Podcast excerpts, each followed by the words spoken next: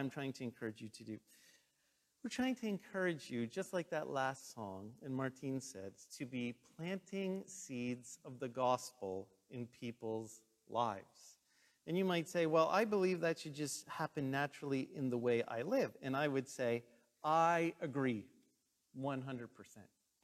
But I would also say that you need to be intentional about thinking about doing that. Because sometimes opportunities come naturally, and obviously they will. But I found in my life, if I'm not intentional in thinking about it, I kind of miss some of the opportunities that could be there. So, what we started a couple weeks ago is basically we believe prayer is really important in this. So, we started a couple weeks ago saying, think of somebody or ask God in your family, extended family, or a close relation that doesn't know Jesus that you could plant a seed for. Now, some of you might be like, come on, this is a little weird. Just a seed can be anything. It, it can be a word of encouragement. How can I pray for you? It can be giving out a book. It can be giving time to serve them. But if we're not intentional and we just say these things will happen, unfortunately, they don't happen as frequently as we want. So, what we were asking is yeah, that first week, just pray. And we started on Wednesday, Thursday, Friday. Just pray. Don't just do it, pray. God, who do you specifically have in mind for me to do that? So we did that in our family. So the second week was maybe someone you work with, or maybe somebody in your neighborhood. And so we said, just pray. There might be a neighbor that you've connected with. There might be a coworker that you could share a seed with. Now, last week with the power outage, we didn't see a lot of you, but it was supposed to be just somebody in town, somebody in the community. So basically, what we're taking is God's word, Jerusalem, Judea, Samaria, to the ends of the earth. We start by being witnesses close, and we move out and move out and move out. So we're going to backtrack because last week a lot of you weren't here. And I'm going to lay down the challenge again. Pray about who this week you can in the community. And you know what? As you pray, I'm pretty sure God's going to pop someone in your mind. And then ask Him, How, God, can I plant the seed? Now, this church, because your fearless leader here is really good at encouraging Christians to be Christians or discipleship activity. I'm a discipler. So I see that happening all the time, right? I'm not the best evangelist, and it's not the, the thing that pops in my head, but it doesn't mean I shouldn't do that work. And I think what they say is a lot of times churches take on the flow of the pastor or the leadership. That's why I'm finding this very important in my life, and I think it'll be very good in your life. Because I don't want to. Last week, Lee Antunes was here. For those of you who didn't hear, she felt that she wanted to encourage our congregation just with this statement make some noise. Just make some noise. Well, this is little Leah, and she had her dance recitals yesterday. So I texted her in the morning just go and make some noise. Just go and plant some seeds. It doesn't matter, but pray and be intentional and ask God how to do that. Now, so as a church, we're trying to do that as well, not just as individuals, but corporately.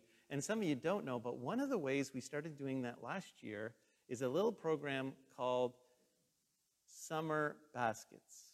Now, what does that involve? Well, I'm going to have Lawrence Wood come up and share, because him and Sharon and the Millers kind of work this together, but some of the money that comes in we use to plant seeds to our community for those who don't have the opportunity to have some decent food. And that idea came to me a while ago because we're supposed to be doing this, actually, right? And in our country, it's hard. There's food banks and stuff, but should that stop the church from trying to reach out in some way? But Again, communication, I'm not the best, and some of us don't even know. We actually did that? Like, wow, that's amazing. So, Lawrence, why don't you come up? Or Sh- Sharon? All right. Oh, yeah.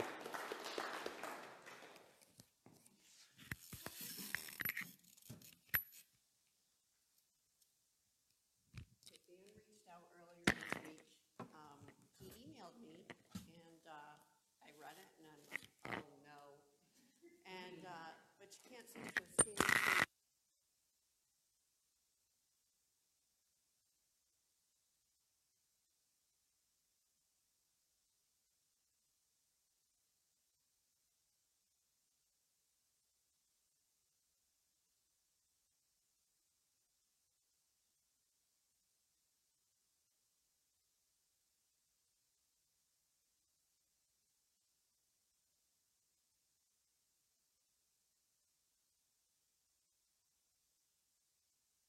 Use a helping hand. A lot of people don't, um, they're not, they don't get um, connected with the food bank or um, things like that. So this is just um, a way for us to reach out a little further. They may be too far away. They may not have um, uh, transportation or something like this. So uh, I can, we connected with uh, various organizations such as Big Brothers Big Sisters, um, some of the community health centers, um, and we also connected with some seniors' homes uh, because somebody suggested that their their food budgets are tight. They don't tend to get locally uh, grown food, fresh food in the summer. So we reached out to them, and they were they were thrilled. They were so happy to be able to um, provide to to uh, to team up with us. Um, so yeah, we're doing that again this year. Um, and uh, if you're interested in helping to deliver what we do is we go to uh, the farm. Uh, it's on a Thursday between a certain time, and we pick up. Uh, this year we're trying. Last year we did about 10 baskets. This year we're trying to pretty much double it um, each week. And so you go to the farm, pick up the baskets, and you take it to um, one of the health centers so that they can distribute it because obviously there's confidentiality there and, and all that. So we just do the initial pickup and drop off. If anyone would like to um, help in that regard, uh, please let me know and I'll sort that out for you. Um, and I just wanted to share a couple of um, notes that we got from uh, people that just really appreciated how this went down. So the first one was from um, a woman whose parents are in one of the uh, homes, uh, Lombard Manor, and she said, My parents are residents in Lombard Manor, and I understand that you donated corn and other fresh local vegetables for the residents. My parents, retired farmers, said that the corn was amazing, cooked perfectly. My mom had three cobs. Thank you so much for your kindness and consideration. Um, and then another note, uh, we would like to sincerely thank you for your generous donation of farm fresh veggies. The families that we serve were so grateful and delighted to receive the vegetables, and thank you for thinking of us. So, yeah, that gives a snapshot, hopefully.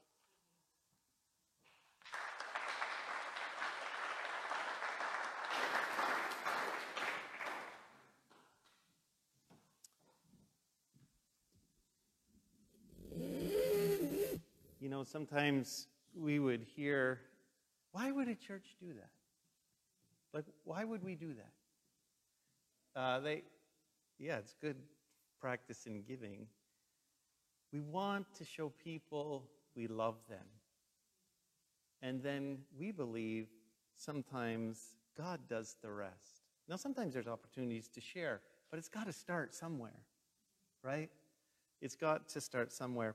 I read a little story this week before we get into God's Word that I guess there's a certain seed that lays dormant. It's some crazy seed for four years.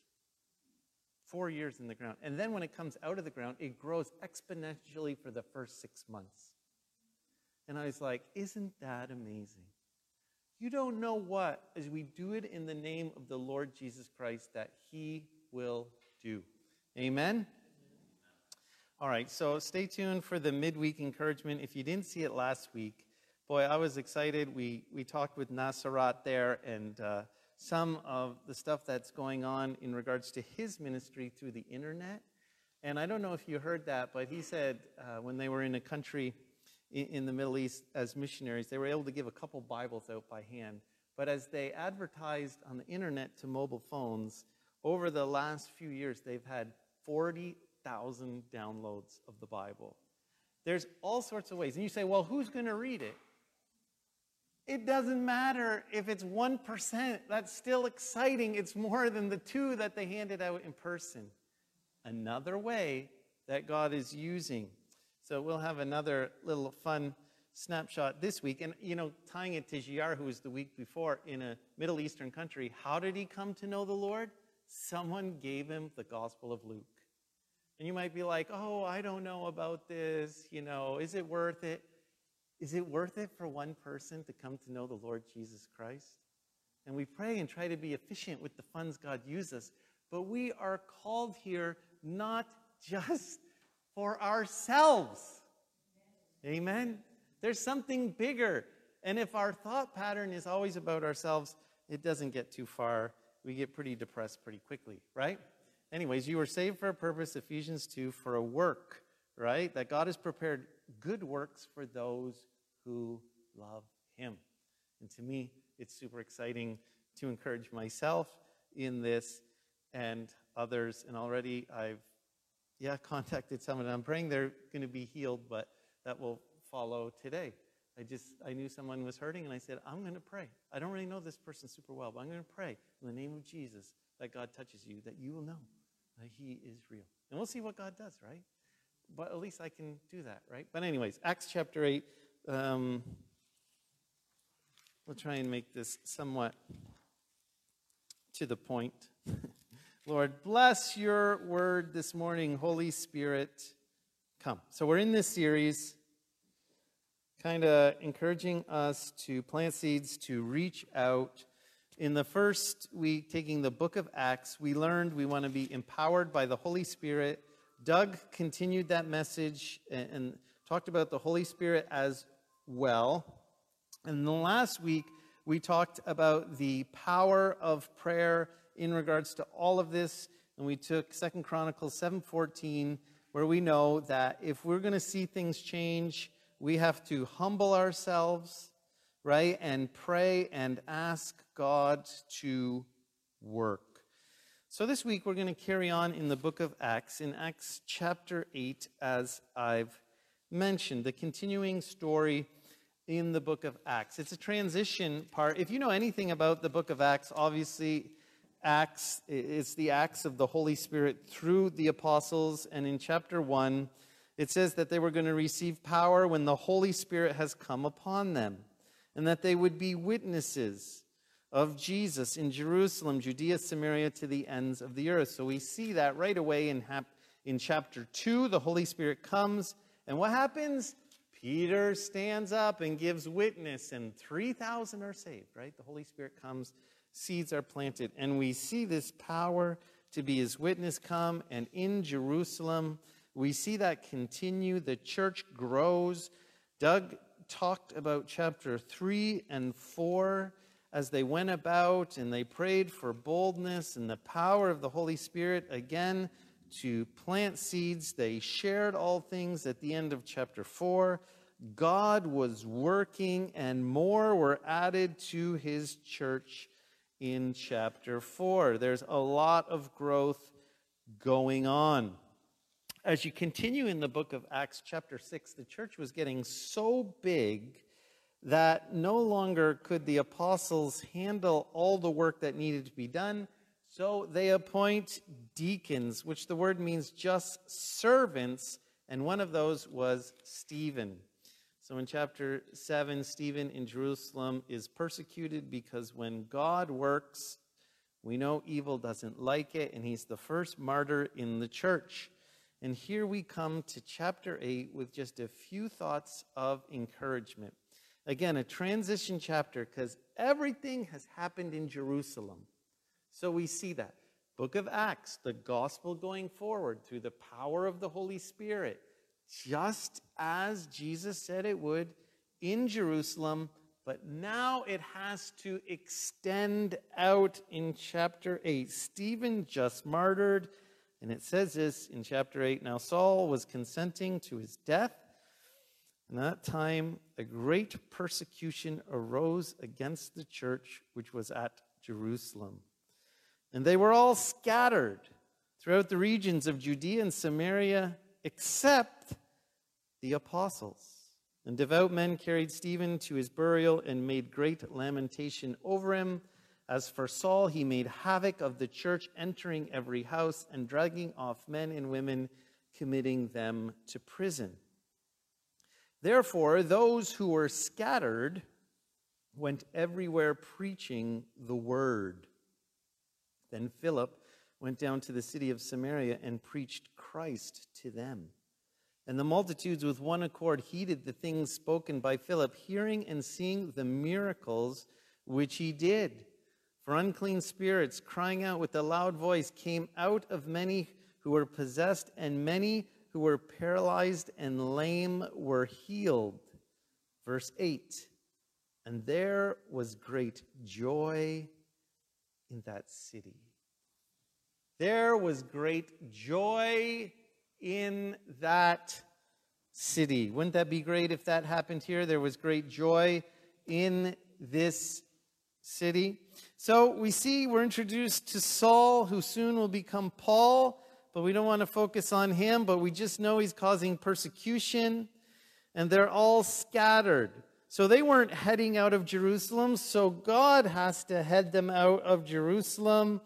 And the avenue he uses is persecution, hard times, difficult things. I want you to know this morning God will use hard seasons and hard circumstances so we can shine and be a witness for him.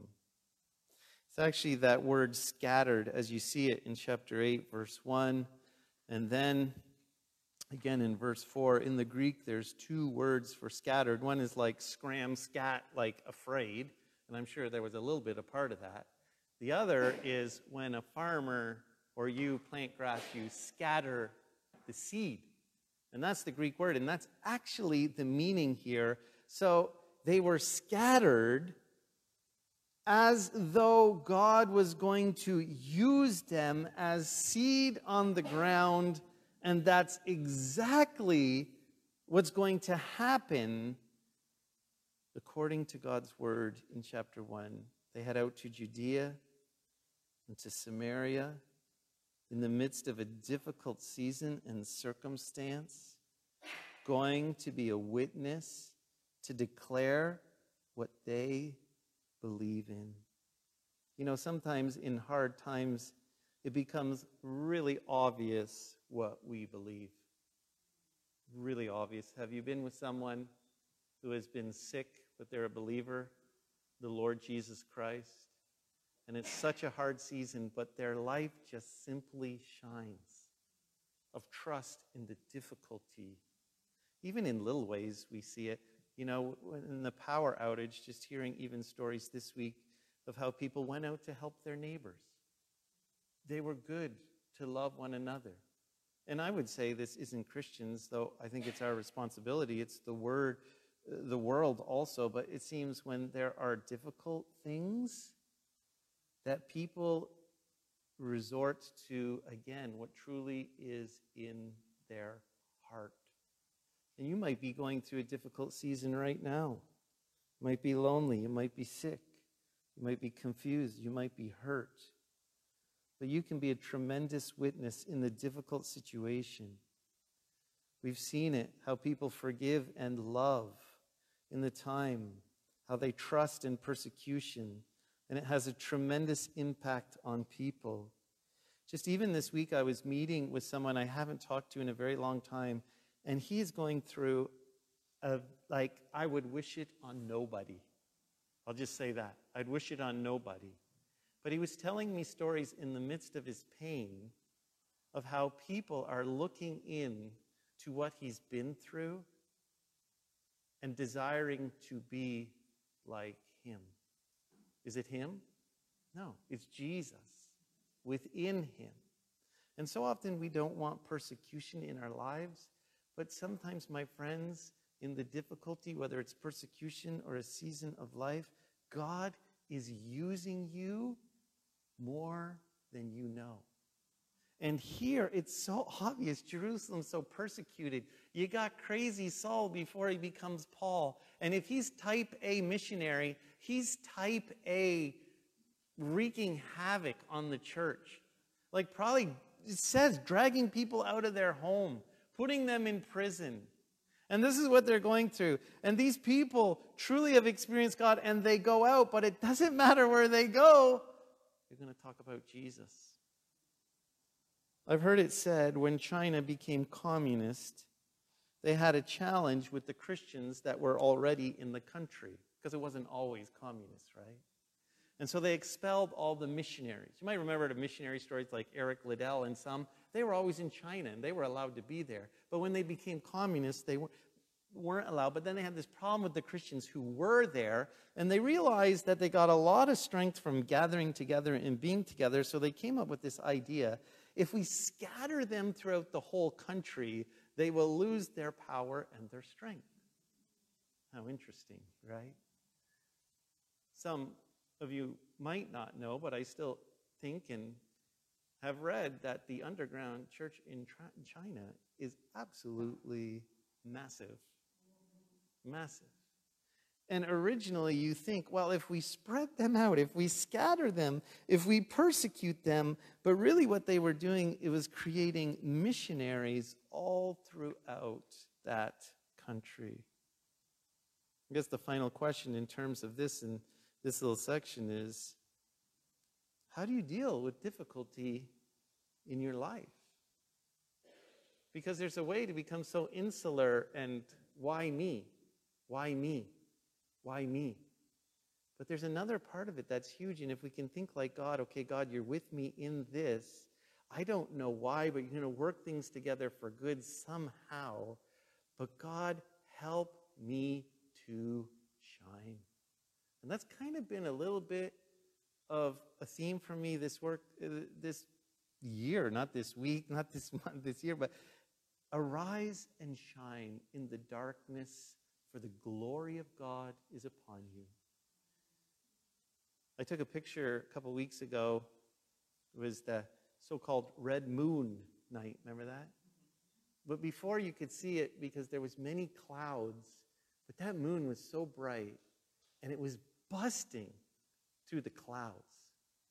And I took a picture, and it was amazing because you could see the clouds white from the brightness of the moon, darkness. And that's God's call for us. And we see this man, Philip. And who is this Philip? We're introduced in verse 5 as he goes out and he ends up going to Samaria. And just one little note about Samaria, and you guys probably know in your biblical knowledge, but do Jews get along with Samaritans? No. They hate them. And where, okay, Jerusalem, Judea, where are you going to go? Oh, how about that? To your enemy, to the ones you hate. That God's going to give you love to go there to share Christ. But who was this Philip as he went out? I want you to note as well, it says none of the apostles went. They all stayed in Jerusalem. And if you're expecting the elders and the teachers or pastor here, pastor there, go do it, Mm, you are the engine of God's work. And you don't need a degree, and you don't need to be the pastor. And I find it really interesting here, actually, these people we don't even know, these people who aren't in the Word and prayer, are the ones that God sends out. Am I saying anything about being in the Word and prayer? No, no, no. Obviously, we want to do that. But God uses everyday, regular people, not the chosen 12. or 11, well, maybe 12 now with the addition of Matthias. No, it says they stay and these others go. And what was it about this Philip that went? We know he became a deacon in, in Acts chapter 6, and I mentioned that only means servant. He was a servant of God, but it does say he was chosen because he was full of faith and full of the Holy Spirit. You can be normal, but if you believe and trust God and you're operating in his strength, God's going to use you. You are all. I am called. I see myself as you. I don't see myself as some apostle. I just want to do the work as an everyday dude going out to shine for Christ. And here that's what he does. And what does Philip do when he goes to Samaria, this area where probably his enemies? It simply says this in verse 5 he preaches Christ to them. And before that, in verse 4, it says, The others went everywhere preaching the word. The word, word, simply means John chapter 1, same word, Jesus. Jesus is the word. And we see Philip preached Christ. They preached the word, who is Christ, the word. Simply that. They're not worried about somebody's doctrine. They're not worried about whether someone, they got to clean somebody up. All they want to talk about is Christ, Christ's love, what Christ has done, who Christ is, that Christ is alive. They preached Jesus and the kingdom of God. I really like that. Sometimes when we think we have to witness, we think we got to clean somebody up first. You know, I, I, it sneaks in me. I remember way back when, when we first came here, we, we did these outreaches called Skate Comp. And I had people from New Jersey. I each I had people from Florida come. And you know, in Conlin Farm, they have the little skate park. It came about then. And we did this skateboard competition. And we went big, big, as big as we could. The church probably was about 10 people then. The church in New Jersey, we like did t-shirts, we did gifts, we did competition, we were in the paper, we rented the arena, we got skate stuff there, skate stuffs here. We brought these semi-professionals in. We had this testimony. Yeah, and I can remember time, I don't know, you'd have 40 or 50 youth come out to this competition. And they were lined up, if you know Conlin Farm, around the fence there, watching and doing their thing. And I remember we were packing up, we gave the message, and this kid came over. He's like, Can I have a t shirt? I was like, What's your name? Blah, blah, blah. And da, da, da. And he said, Da, da, da. And I did this. And was, somehow the conversation came to he did things he shouldn't be doing. So I said to him, Well, I'll give you a t shirt if you stop doing those things. He's like, Okay, I'll give it a try. I gave him a t shirt. And I thought, oh, I did a real good job being a witness. I had a friend here with New, from New Jersey with me. So that, that young fella, yeah, I'm going to try, give me the t shirt, right? You know, like Farmer's 10, give me the stick, thanks for the gospel, bye bye. Um, but I didn't give him the gospel. I just asked him, would you stop doing those things? It's not good for you. Now we think that's good in human terms. So my friend is with me, he's from New Jersey, and he, and he looks at me and he says, Why did you ask him that? And I'm like, I don't know. But that's a good thing, right? So just tell him about Jesus. Don't try and clean him up. Don't try and make him a Christian with him not even knowing what a Christian is. I'll never forget that. He said, just preach Christ to him. Don't worry if he's going out to the bar. Well, certainly he will. But he has to know Jesus internally to see external change. He has to know the love, the forgiveness. He has to know those things before you desire change. You know, the Holy Spirit does a great job of convicting people of their sin. And it won't take much to get there, but if they don't know the solution, we're in trouble. I love that Philip preached simply. What would he have preached of Christ? The life he lived, the death the resurrection. That's what he would have preached the word. Well, that's great. But I want you to note that wasn't it because it says in verse 6 the multitudes with one accord heeded the things spoken by Philip, hearing and seeing the miracles which he did. Where did that come from? I thought he just preached. Why is it, what's this business about miracles? Like, what's that all about? Should we expect to see miracles? Uh, we're not Philip. We're not in the book of Acts. I've never really seen that. Do I even believe in that? What does that look like? Okay, I'm preaching Jesus. Isn't that enough? Well, certainly it is enough, but I want to tell you don't be afraid to understand that miracles can and will follow as we preach Jesus Christ. You may say, I've never seen it. Well, have you tried it? I've never seen God work in it. Well, when's the last time that you taught someone about Jesus and prayed that they would be healed? Last week? Anytime? Anybody?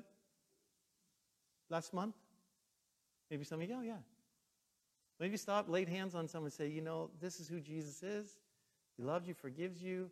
You're a sinner, but he cares so much for you. Can I pray that you would be healed? You ask me, when's the last time I did it? Probably about four years ago. Just being honest. Well, why should we do that? Can I ask you this? Why wouldn't you do that?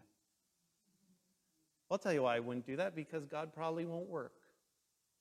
He probably won't hear my prayers. He probably won't hear anyone. So, what's the use of wasting my breath? That's a great way to start your prayer, by the way.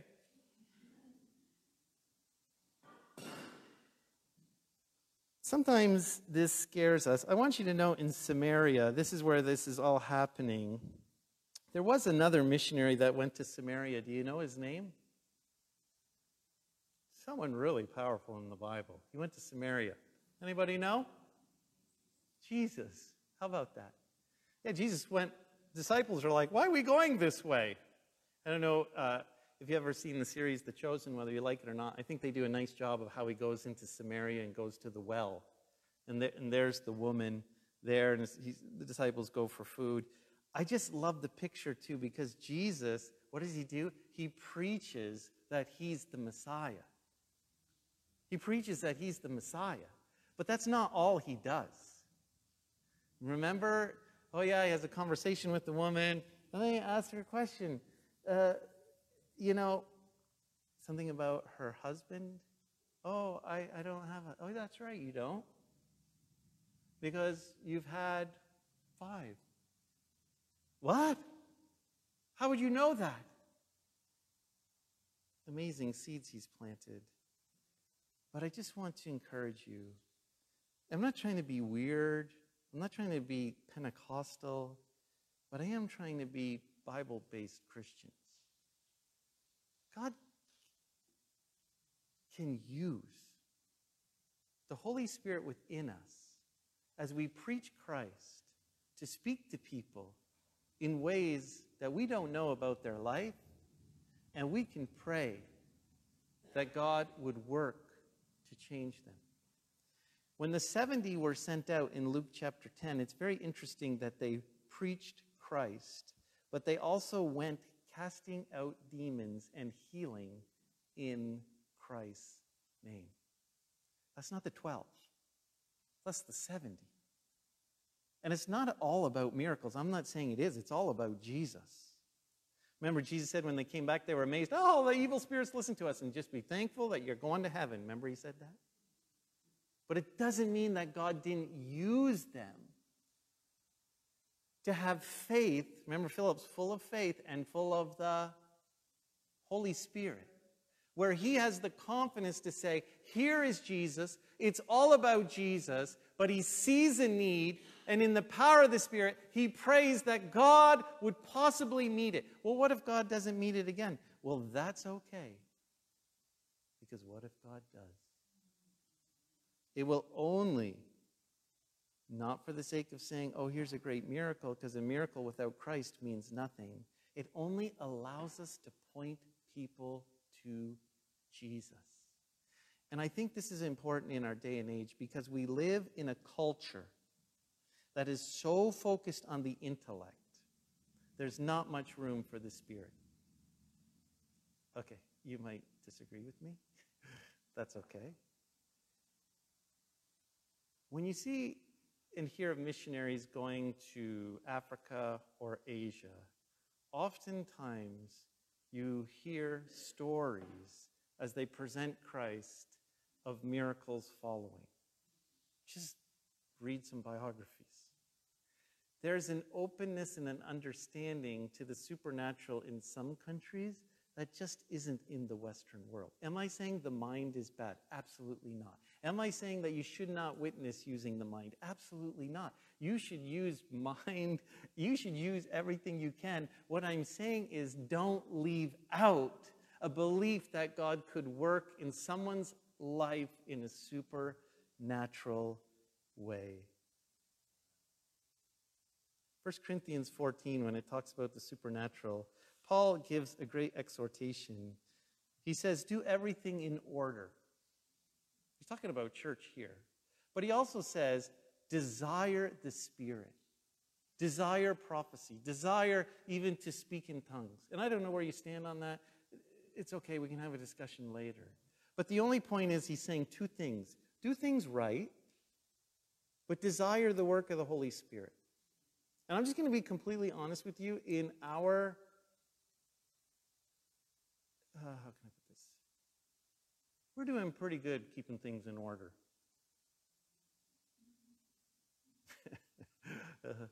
yeah. We're doing a pretty good job. And when it gets out of order, I'm going to hear about it. Just going to let you know. If something feels too spiritual, Holy Spirit seeing, I'm going to hear about it, probably from some of you. We're doing pretty good keeping things in order. And the question I, I, I say to us this morning is are we desiring the work of the Spirit? Because it's a balance. Didn't Jesus even say in John 4, you need to worship, worship me in truth and in spirit? It's a balance of truth and spirit. And I just think just the culture, because academia and who we are in the country we're in, which is excellent and good, the mind is working just fine. Sometimes we need a little exhortation that as we preach Christ, to ask God to move in miraculous ways.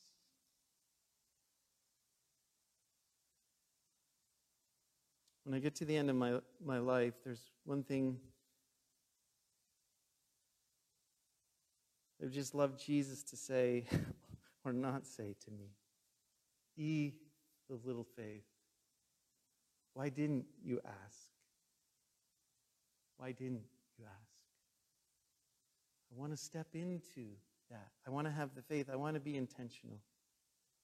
The times I have done that, I will tell you very clearly, God has not done something that four years ago. I remember I was in Smith Falls on the street, and I was waiting for one of my kids' interview. It was actually Stefan, so he was still in college. He was interviewing for a civil engineering, whatever, student position. And I was sitting on the bench, and this guy had a cane. He started telling me about his illness and what was wrong with him. And at that point, I felt the Holy Spirit said, You have an opportunity. What are you going to do? Nice to meet you. I said, You know what? I believe in prayer. I'd love to pray for you that God would touch you. I don't know if He will. I don't know what happened to that fellow. He definitely wasn't healed right away. But you know what he said to me, I believe, as I remember it when I left, is thank you. Thank you. Because you cared enough for me. Even to think to pray for me. I only do that because Jesus loved me and Jesus loves you. And it comes down to the motivation. And I think as Philip goes, in this difficult time, in this persecution.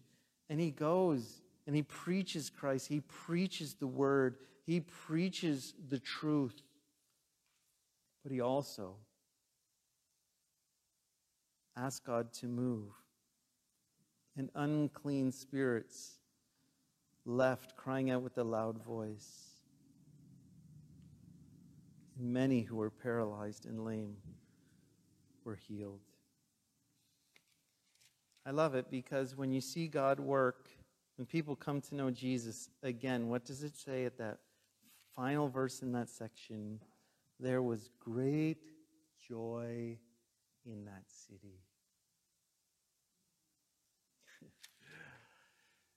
Do you want to see that where you live? You want to see that in yourself? I do. I so desperately do want to see that. Finally, as all this goes on, and just to, to finish here, because Peter and John come, and I'm not going to spend any time on that, but they pray that they receive the Holy Spirit. We've talked about that enough in regards to that's how God was moving in their lives. And there's this guy, Simon, who did miracles, but he didn't claim Jesus. And he's reprimanded by Peter because he didn't preach the truth of Christ, he just wanted the miracles. But I find it interesting that Philip, the one who's causing this great revival, this great revival, it says in verse 26 An angel of the Lord spoke to Philip, saying, Arise and go towards the south along the road which goes down from Jerusalem to Gaza. This is desert.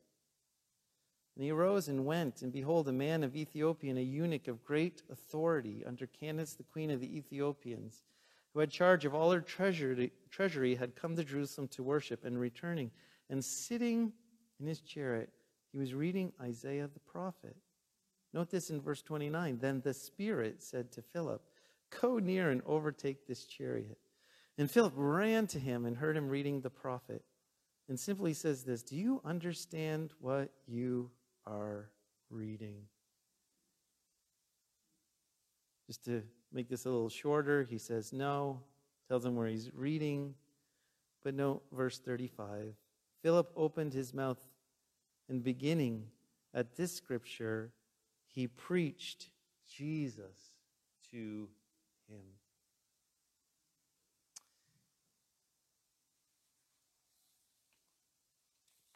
Philip left a revival, the urging of the Holy Spirit to go for one. One person. Now, that one person changed a lot of people. But I simply want to say this Would you, when you're considering sowing seeds in difficult times through your actions and your words, preaching Christ, desiring God to work, would you just simply obey God? Because He might send you away from something that looks really glamorous. We love to make heroes. Philip went for one. And you know what? Maybe sometimes the Spirit tells us to shut our mouth. Maybe the Spirit will tell us to open our mouth. I don't think we'll be called to run up to a chariot since there really is not too many around. But what would you do if the Spirit gave you a nudge? Go up to that car. Walk up to that car. Oh, really? knock on that door, what would you do? I love Philip wasn't concerned of himself or how big the movement was. He's simply concerned about following and obeying the Holy Spirit. God gives us nudges, little convictions. He brings people to our mind. Don't try and justify what's best. It's probably, oh, Philip, hey, listen, God, they need me. Samaria, revival, the whole, the whole joy city. Come on, let this, yeah, let's do it. Big crowds. No. Go for the one. Run up to that chariot. What are you, nuts? And God had prepared everything. See, that's what God does. We plant a little seed, some water, but who brings the increase? God. And I want to tell you this morning, He wants to use me, and He wants to use you. Simply by following His lead. And I am really excited for anyone, myself included, who will take God and His Word seriously and desire to reach out. You will see Him work. I don't know when and how. You will see Him work. Just be open to do what He asks you to do. So when I started this challenge, I didn't know if anyone would respond. I don't know myself if I was going to do it. I was really blown away that the first two people who talked to me that they took the challenge in faith were two youth. Two youth. I'm going to do that. It's awkward, it's weird. And I'm going to do that. I'm going to, whatever God put in their mind. I think it's a good motivation for us who think we know it all. Just take a step for Jesus. Amen. Thank you, Lord, for this morning, for your encouragement. Thank you for your word. We don't just do this to do it. We don't do this to check off a list. We don't work for you. We don't desire to be your witnesses, to say we're doing it, to feel good about ourselves, God. We do it because we know you changed lives. You changed our life. We know the reality of heaven and hell. Would you remind us today?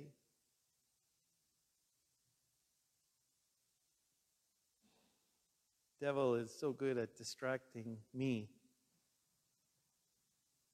with the cares of this world.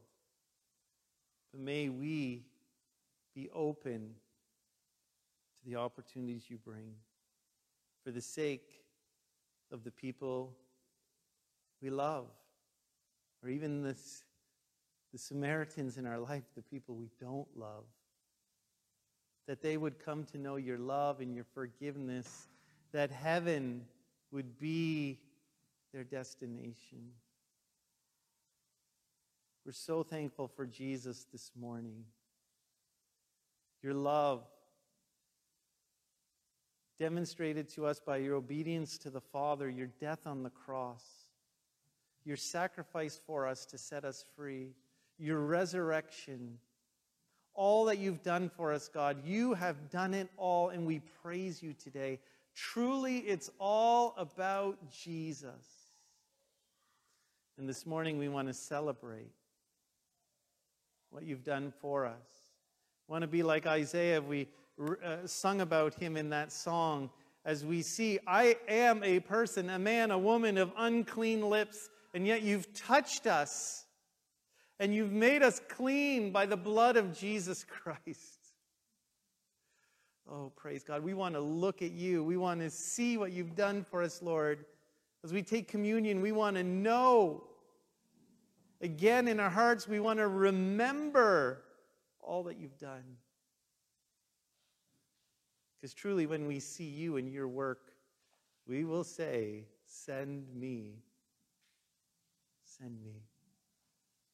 This morning, we have communion. Martine is going to sing, Would you worship God? Would you remember Jesus and what he's done? If you don't know him, he loves you so much. We're all sinners. You're a sinner and you need forgiveness. And in his grace, he has come to this world and died for you to set you free. He's forgiven you if you will choose to receive and believe in him. Would you do that this morning? If you know him, just enjoy Jesus and what he's done. Martine's going to sing the elements in the back. May retrieve them quietly, respectfully. Turn to your seat and we'll partake together. Let's enjoy Jesus together.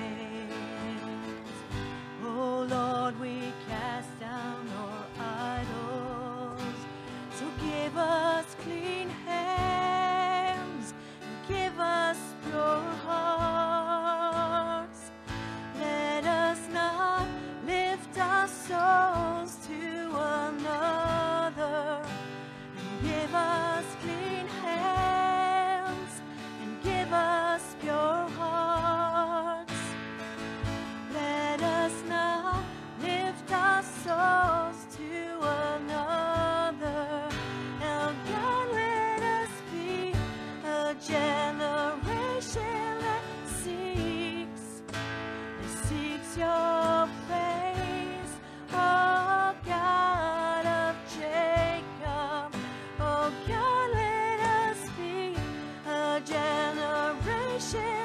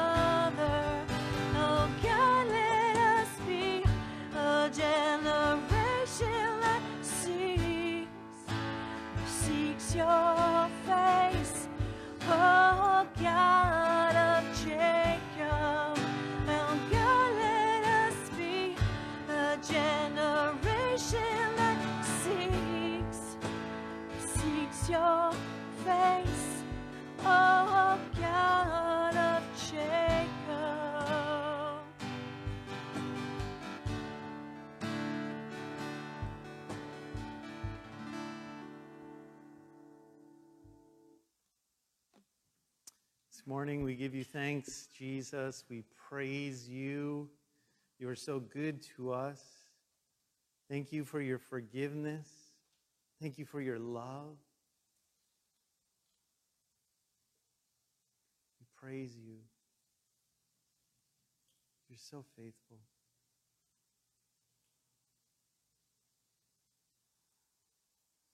Thank you in the garden, Jesus, that you said this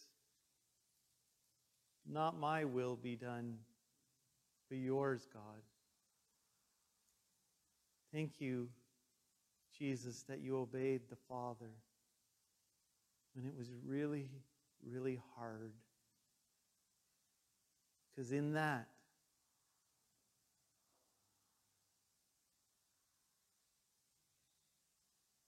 in that work of obedience, stepping out to the cross and dying upon it,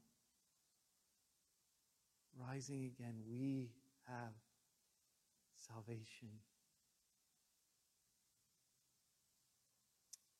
You're so good, God. Let's take the bread together.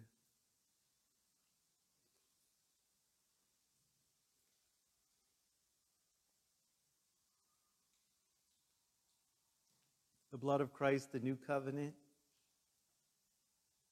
Jesus, as he took the cup, remember me. This is the new covenant. Simply states that our sins are forgiven by the blood of Christ. The debt has been paid as we choose to receive and believe and trust in Jesus. We can't do it. We can't pay that price, but you paid for us. And we remember this morning your love and your grace that we are a forgiven people. We are so forgiven and we are loved.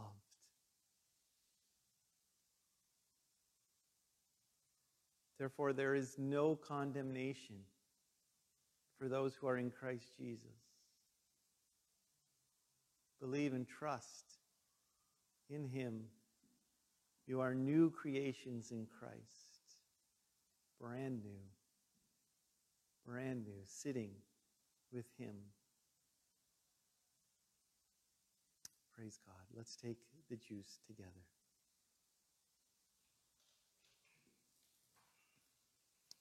Well, it's 11:30.